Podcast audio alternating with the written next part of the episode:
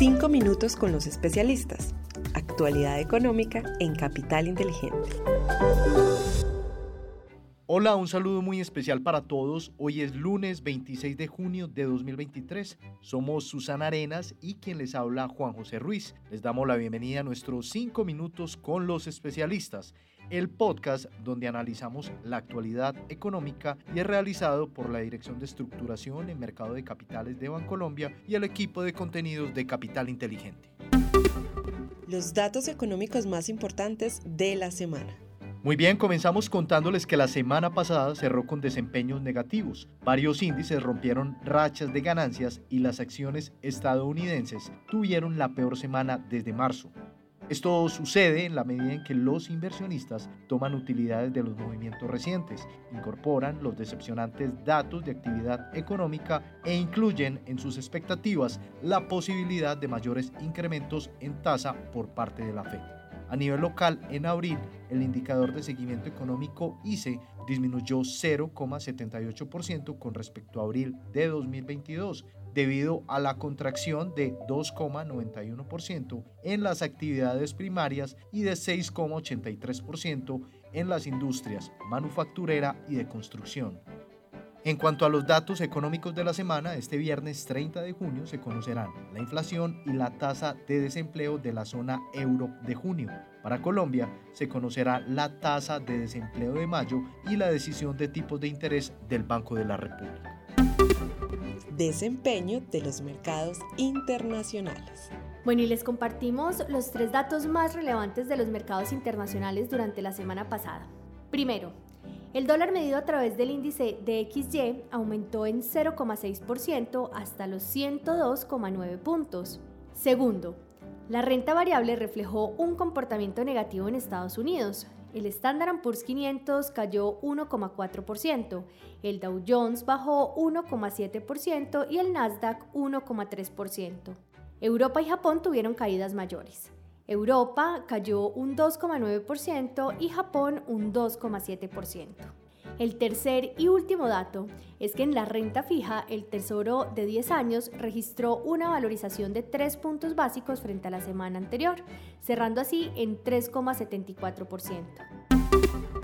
Desempeño de los mercados en Colombia. Y en el contexto local también resaltamos los tres hechos más relevantes de la semana. Primero, el peso frente al dólar presentó un comportamiento alcista, cerrando en 4.188 pesos por dólar, es decir, 0,6% por encima del cierre del viernes 23 de junio. Segundo, la renta fija registró valorizaciones generalizadas, mientras la curva de testas a fija presentó una valorización promedio de 11 puntos básicos, las referencias en VR se valorizaron 2 puntos básicos en promedio. Tercero, el índice MSCI Colcap tuvo un comportamiento negativo, cerrando en 1.134 puntos, es decir, 3,4% por debajo del nivel de cierre del viernes anterior. Desempeño de los fondos de inversión colectiva. Los fondos de inversión colectiva de renta fija presentaron un buen desempeño. Los fondos de liquidez estuvieron por encima del 11% efectivo anual, mientras que los fondos balanceados presentaron un desempeño negativo. Por su parte, los fondos de renta variable local e internacional descansaron después de su último rally, pues los recientes datos económicos no fueron tan favorables. Oportunidades de inversión para esta semana. Muy bien, y para finalizar les contamos que en la renta fija internacional continuamos priorizando la gestión de riesgo de crédito a través de la exposición a títulos soberanos o deuda corporativa grado de inversión del mercado estadounidense. En mercados emergentes seguimos prefiriendo la deuda soberana en dólares ante diferenciales de tasas atractivos frente a su historia y otros activos comparables. Para la renta variable internacional mantenemos una perspectiva cauta, favoreciendo los sectores que se encuentran más rezagados como servicios públicos y consumo discrecional, mientras que mantenemos un énfasis en acciones de calidad. A nivel local, priorizamos las inversiones en el mercado de deuda privada de la más alta calidad crediticia, incrementando el plazo promedio al vencimiento de nuestras inversiones.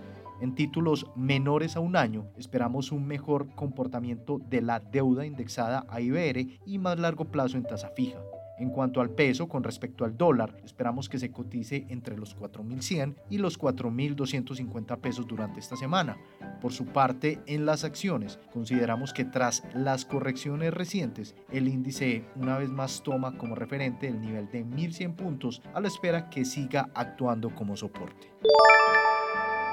Bueno, y así terminamos nuestro episodio de hoy. Les tenemos una invitación por si todavía no lo han hecho y es que recuerden que se pueden suscribir al informe semanal en el enlace que encuentran en la descripción de este episodio.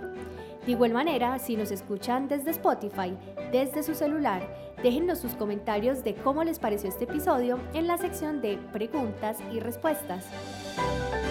Bueno, muchas gracias por escucharnos hasta el final. Recuerden que estuvimos con ustedes Susana Arenas y Juan José Ruiz y les esperamos la próxima semana en un nuevo episodio de los 5 minutos con los especialistas.